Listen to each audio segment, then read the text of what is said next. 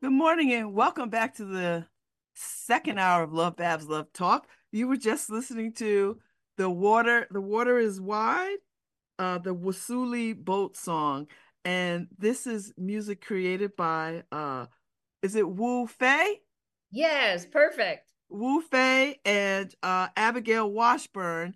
They will be in New Haven at the Schwarzman Center March 1st.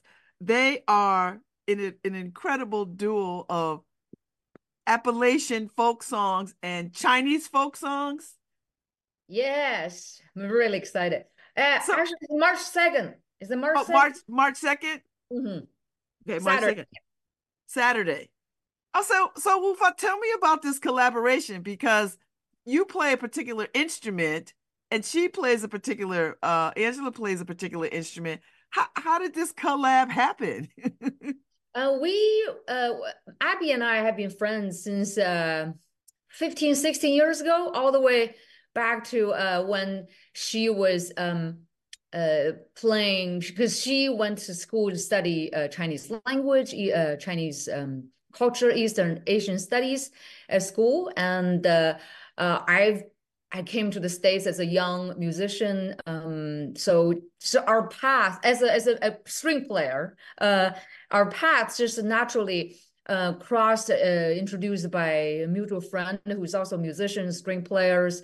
So that's uh, back in Colorado when we were introduced and we met each other and Abby uh, was on tour. Uh, so our mutual interest of music and language and cultures brought us together. And over the years, we kept our uh, friendship going, our collaborations. Whenever we crossed our path, uh, because we're both busy with our own projects, so it wasn't so easy to always you know, uh, China and America both are very big countries to our just happen to be in one city. so the, the, the, strong will really kept us together. Yes. And our instruments, uh, my instrument is called the guzheng.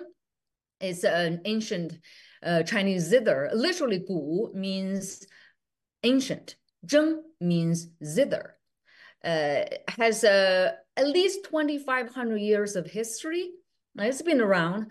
Uh, it's, it's, a pretty big string instrument. It looks like a flat harp with 21 strings. Uh, it sits on the um, kind of on could be on your lap uh, or could be on stands. Um, and the zither uh, is all over Asia. The, there's the Korean version, the gayageum, the Japanese koto, the Vietnamese dan tranh, all over Asia. So we're all cousin instruments. Uh, Abby plays the banjo, which is also has been brought from uh, Africa uh, over the slave trade uh, uh, time that uh, kept um, the Africans on the boat very strong, playing their instrument. so our our instruments just have been traveling all over human history, and to this day, America is a new melting pot uh, of continent. If we, we think about human history, how long? So we we all have gotten here, um, and and there are just two uh, instruments. Uh, two humans want to want to share songs and stories. Really, as simple as that. Uh, mm-hmm. So that's our kind of a quick, a long story. Make it short. I love it. So we'll uh did you start out playing as a child this instrument or did you play another instrument and then you picked this up? Like you decided to capture this cultural historical piece of uh, instrument? Oh wow. My story um wasn't so uh so uh I, my, my parents decide my path as a musician when i was uh, maybe my parents also they're musician uh, professor friends who were at the conservatory I was no, I was chosen basically to play to play music as uh, when I was two years old. They had their way of scouting music talent. I don't know what happened. Um, so uh, I was put on the path pretty early on, not my by my choice. I had a pretty tough time uh, as a child, uh, being you know forced to practice two hours a day minimum since I was five, for like the next ten years. Absolutely no excuse. So it was very, I had a very rigorous uh, training as a child in the conservatory system.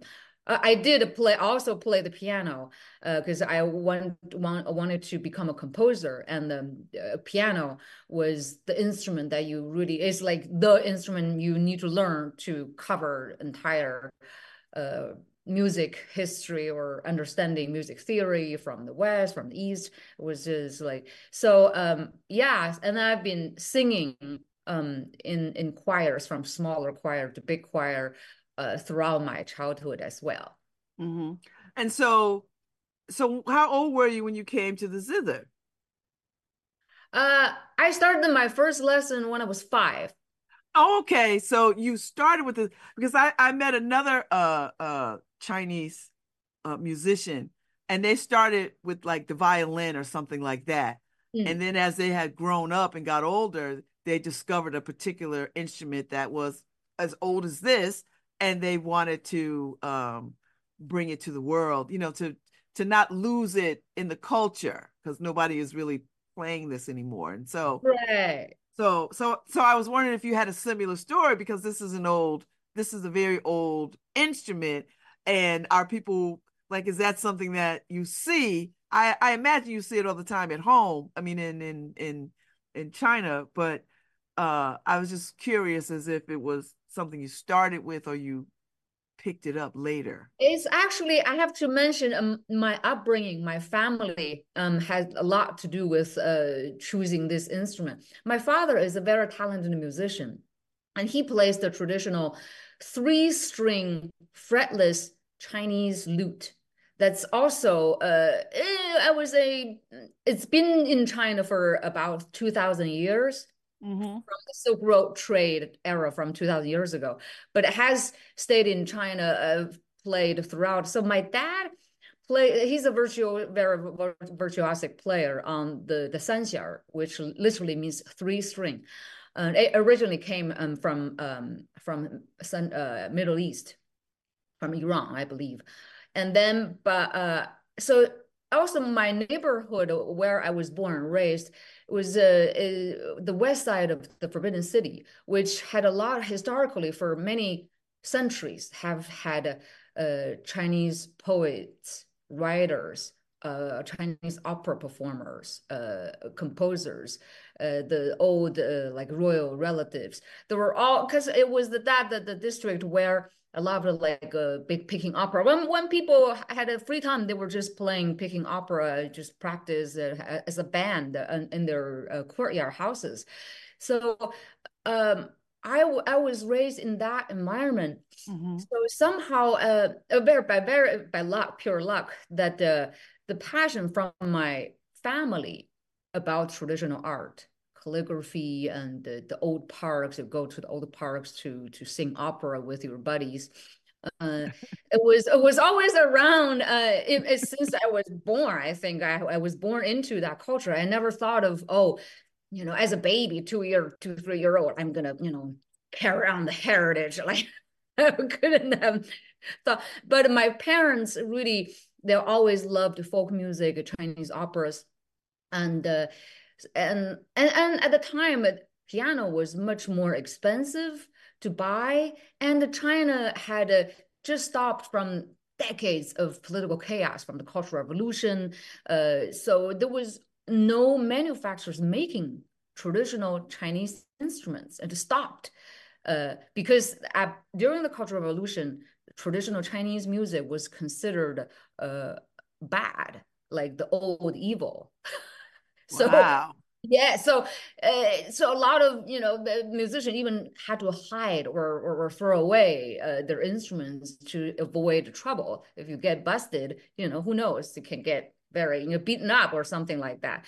So it took my parents a while to even find an instrument for me to to learn. At the beginning, my dad wanted me to learn his sanxian, his uh, uh, string lute. Lute. Uh, I was like, nah, you don't want to play what your dad plays. and uh, and then my mom said, okay, now we really have to find something. So with some kind of a friend network and she was had access to the old Beijing music instrument manufacturer in the, in the warehouse. There was some, you know, old instruments laying around. And the first thing my mom saw, oh, this giant, big zither looking harp instrument. No one wanted. Well, I, so my mom had to like borrow a, a like a scooter to because her. She only had a bicycle. There's no way you could put like a you know kayak on a bicycle at that time. So she really like bought a scooter. I mean, borrowed a scooter and the three wheel scooter, and then just biked all the way home. So that's um that's how it just all by kind of by coincidence, but they did ring much more to um the traditional music since they were young. Mm-hmm, mm-hmm. And so, and so, your relationship with uh with uh Abigail, I imagine you hear something in the banjo that marries well with your instrument to make this new music. Yes. Uh, first of all, they are both string instruments. Uh, strings just they, they they resonate no matter what kind of strings. Uh, uh, to me, also to me, I don't see instruments as oh what matches or what don't. It's really the the person, mm. and if you, I mean, because instruments it's from the old time um when there was no instrument made if people who live near the ocean you know you just grab some fish strings and put over a big tree you know gourd and then that's you know that's kind of everywhere. That shape instruments in every culture by the ocean especially. Um so it's a so I see, I don't see a, what uh, key or scale they sort of match. It's like um, uh, the, when the humans are open, when they're they just want to play something, uh, there's no obstacle. Mm-hmm. So uh, and and I'm very lucky uh, for me that the guzheng, the zither, has such a big range. It covers four octaves from low D to high D all the way. So I I see this instrument has a huge potential, like a piano is uh, when I want to become a bass have the low D, very long bass tone, and I, I want to do, do the mandolin sound. I'm on top, super high. I could do the man, mandolin sound, very tinkly, and then or I want to become a rhythmic guitar in the middle.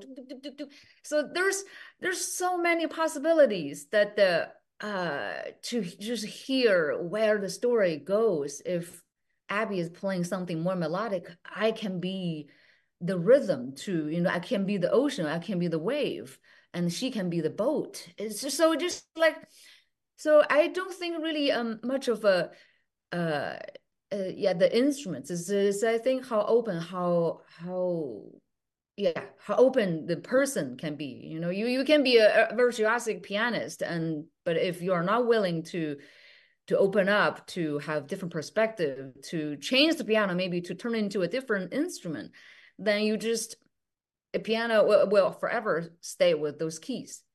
But, so when uh, you're co- composing, will do you hear the instruments before you start to compose something? Like when you are composing some music, some new music, because this sounds like new music, right? Mm. Do you hear where things ought to be linearly? Like, do you hear that? Yes. Like, do you hear when the piano should come in do you hear when the banjo should come in? Do you hear when the zither should come in? If I am in charge of like every so from the compositional uh composition background, when I I'm in charge, I mean I'm coming up with all the notes for the players, is a different process. So with Abby, this is more of a collaborative. So I, I don't know much about the banjo uh, repertoire before at least or the songs. So i when she plays something i it instantly takes me to somewhere that's new that uh, i almost reinvent what the guzheng can sound. Uh, versus if i and then but the more familiar i am with the instrument the new instrument then i have also more information. Then i will have more kind of more targeted sound because it will come it comes with knowledge of knowing an instrument, even if I don't play it. But for different, let's say if I write for a chamber orchestra for a symphony or for a particular instrument, if I'm commissioned to write for a xylophone or for a marimba, then I really um, I'm like a my brain works like an architect. That I do have a imagination of a sound story and when to introduce what that is very particular in my head because they, they gotta also build work as a house as a sound sonic house uh, and that makes sense to the storytelling. Um, sometimes can be more spontaneous but much many of times is more of already in my head. So in that process we call it the the inner image that I because also from years of from since I was a kid being in orchestra playing it understanding knowing the sounds and their strength what's good to be played to be written on a flute versus on a bassoon. It's very different. So you want to shine the instrument's strength versus writing something that's super difficult to play. So um there's a different process. And then for improvisation it's a whole nother um process in my brain.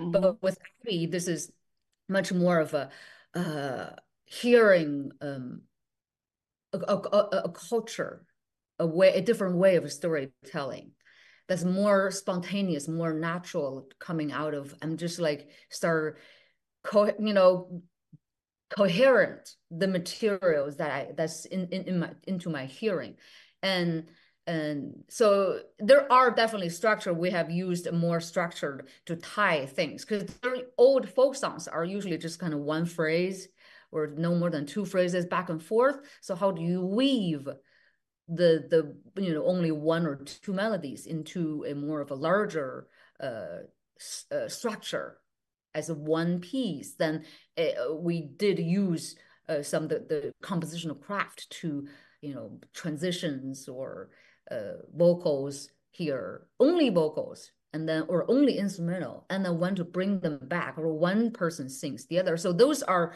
much more of the the the designer, the tailor, uh, tailoring our material uh, process. So it's a co combination of those. Mm-hmm. So every time you step on the stage, if people are not familiar, and I would imagine if you're here in the West, a lot of people are not familiar with your instrument do you do you educate do you explain do you tell the history and the story of this instrument so that people are like oh okay now i understand what this is absolutely yes yes uh, not only I will, yeah, usually I would do a little intro of the brief uh, history.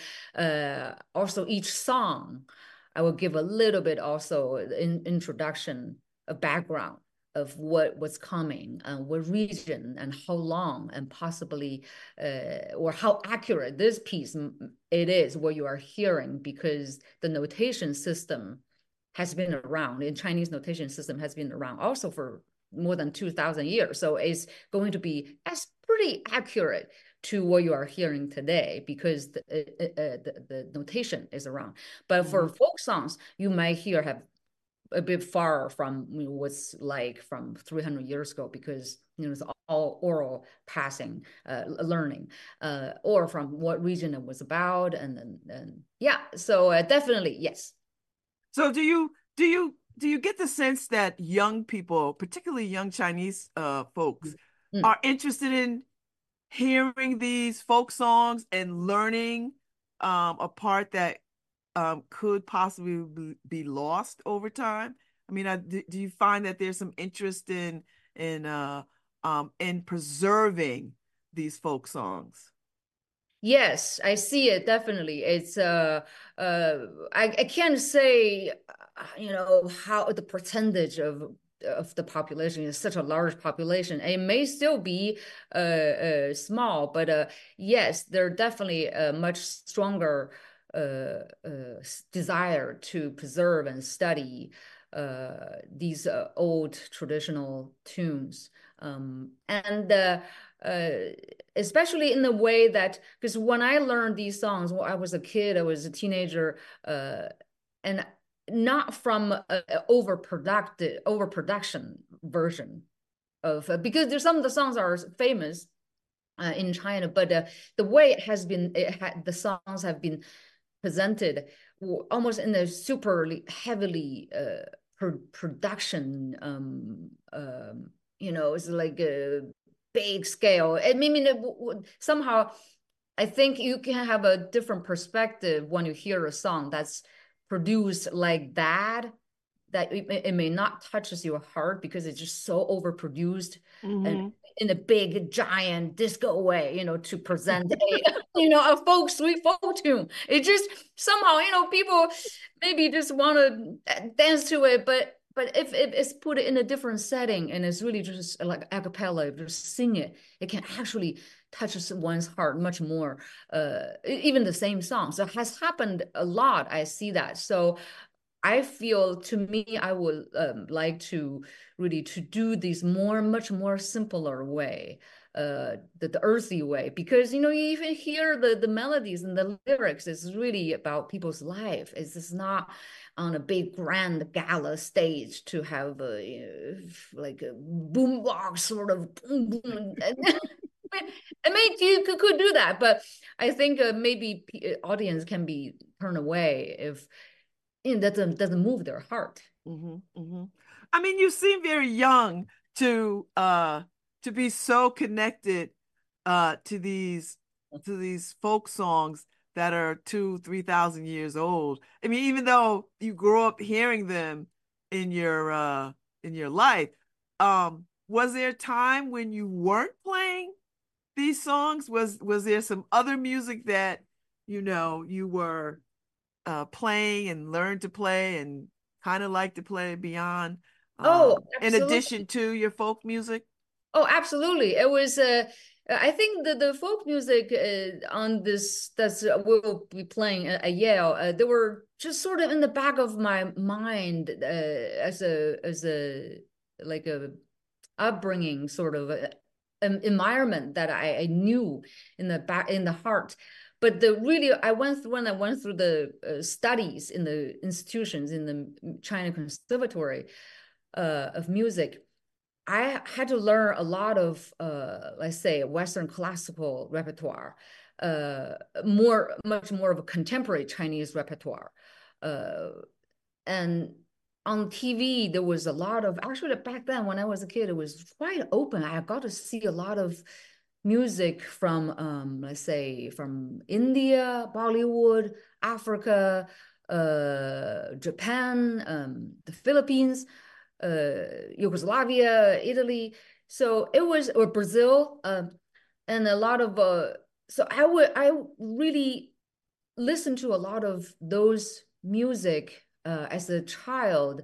Uh, and practice, let's say, you know, the whole nine yards from Bach to Handel to Mendelssohn to Beethoven, all the way to even Stravinsky, to studying the score, to read and do form and analysis. Uh, so and when I came to the States as a, a college uh, kid, I uh, really uh, loved. I was just my mind was also open up to so much that I never heard in China.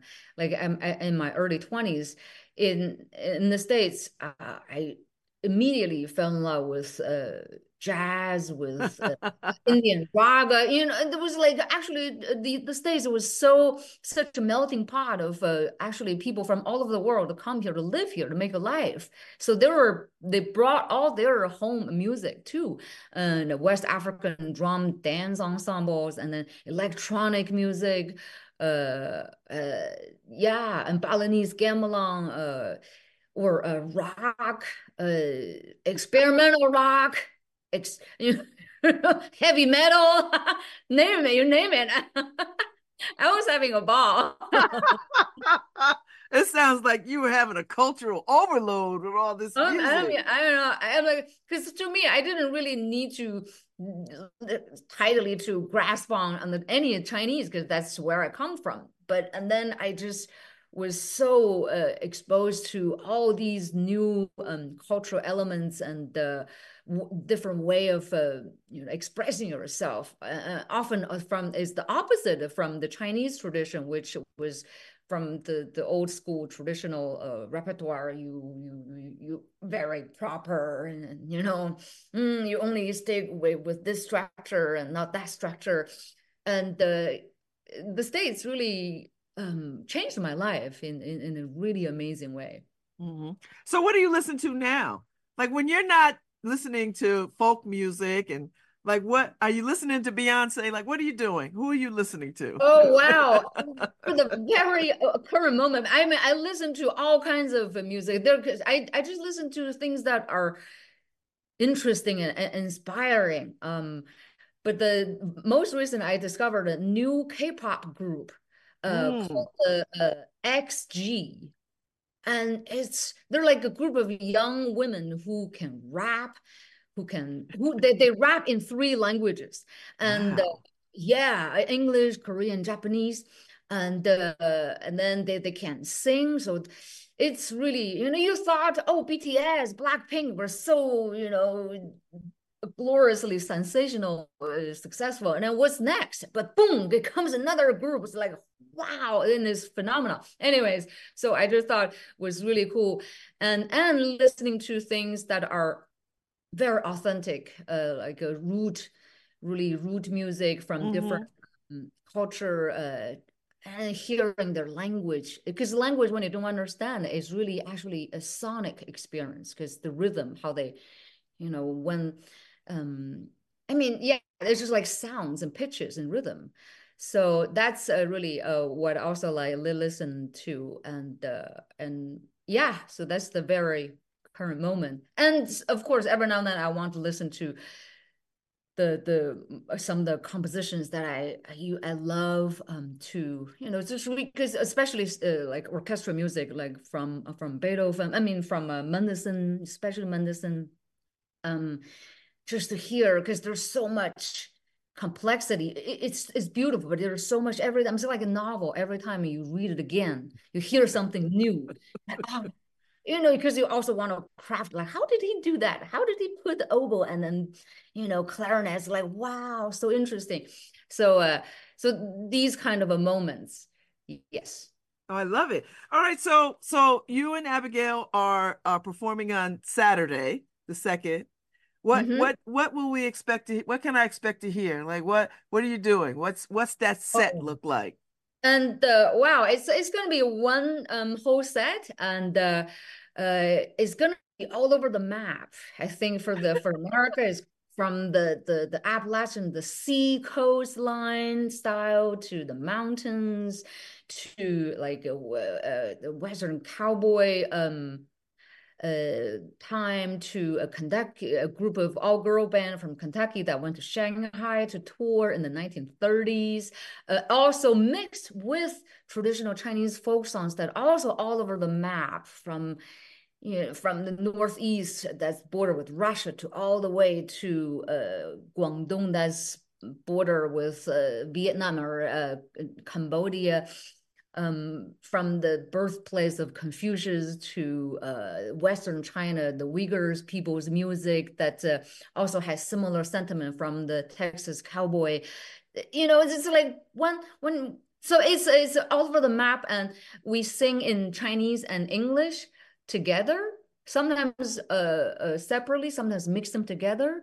So hearing the language kinds of mixing in into one is uh, is is one experience, and we'll do some um, opera uh, uh, from the Henan province about Mulan. Uh, it's one of the most famous, and then quite a few yeah tunes are you in China, Chinese tunes are known and loved by at least a, a point 1.4 billion people. So uh, it will be a, a very fun experience.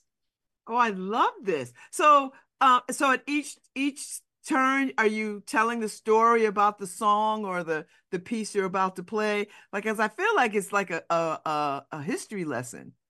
It will be like that. Yes, it will be like that, and we will uh, sitting down or standing up and uh, uh, uh, there's a also improvisation part. Yes uh, it will we will have a, a stories weaved within in and out of the songs as well. Now is it just you two on stage or do you have a, a company accompaniment? You like to have just the two of us. Just the two of you making all this music? Yes. Wow. And so have y'all i mean you've known each other for so long and you know each other's probably uh, uh, rhythms and stuff.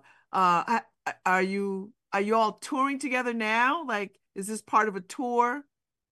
Well, this one we are performing. Uh, definitely, we don't perform a lot together, but uh, Okay. we do uh, every year. Yeah, we just did it last fall in the, the Midwest, and then this one, Yale, so far is uh the this spring is the only concert we're playing, but we will have more coming up this uh fall that's already being discussed. So uh, uh I would love to have um yeah the, the your uh, network and from Yale and I'm sure everyone has got friends from all over the country. Uh, yeah, just stay tuned and then we'll, we should be uh, yeah having some uh, new concert scheduled soon. Oh, I love it. I love it. I, and I love the piece, uh, uh, the piece, uh, The Water is Wide. I, I thought that was a very beautiful piece and moving. And, um, and it, I'm glad that it's recorded so that people can like hear it, um, when, when we're not seeing y'all on stage. Thank you. Thank you. Yes. Yes. That's one song that's uh, the uh, Wusuli boat song. Yeah. It's, mm -hmm. it's a mm-hmm. super, super, uh, uh, lovely tune. And, uh, yeah. Well, I'm so glad that you had time to uh, come on this morning, uh, Wu, and uh, talk about this music and talk about this upcoming concert on Saturday. Um, I'm looking forward to it. I think I'm going to try to make it because I'm intrigued by this music now and this instrument. Like I now I want to see this instrument up close.